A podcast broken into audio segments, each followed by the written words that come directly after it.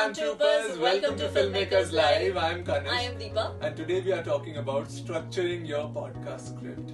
So, number one tip from my side is that you should know how to find your niche. Once you know what you love to talk about, it will be very easy to start your podcast. So, now that you have your niche, you should finalize what you want to talk about in a podcast episode. There you start your structuring. Firstly, you make an intro about it, and then you lead in with the most interesting part of that episode in that intro. Next, you have to follow up with the main body. So never forget what you started your podcast. Make it very specific what you want to talk about and have an ending to it as well. Okay. Don't forget to give CTAs to your audience as well. They are incentives for them to follow and share and subscribe to your channel.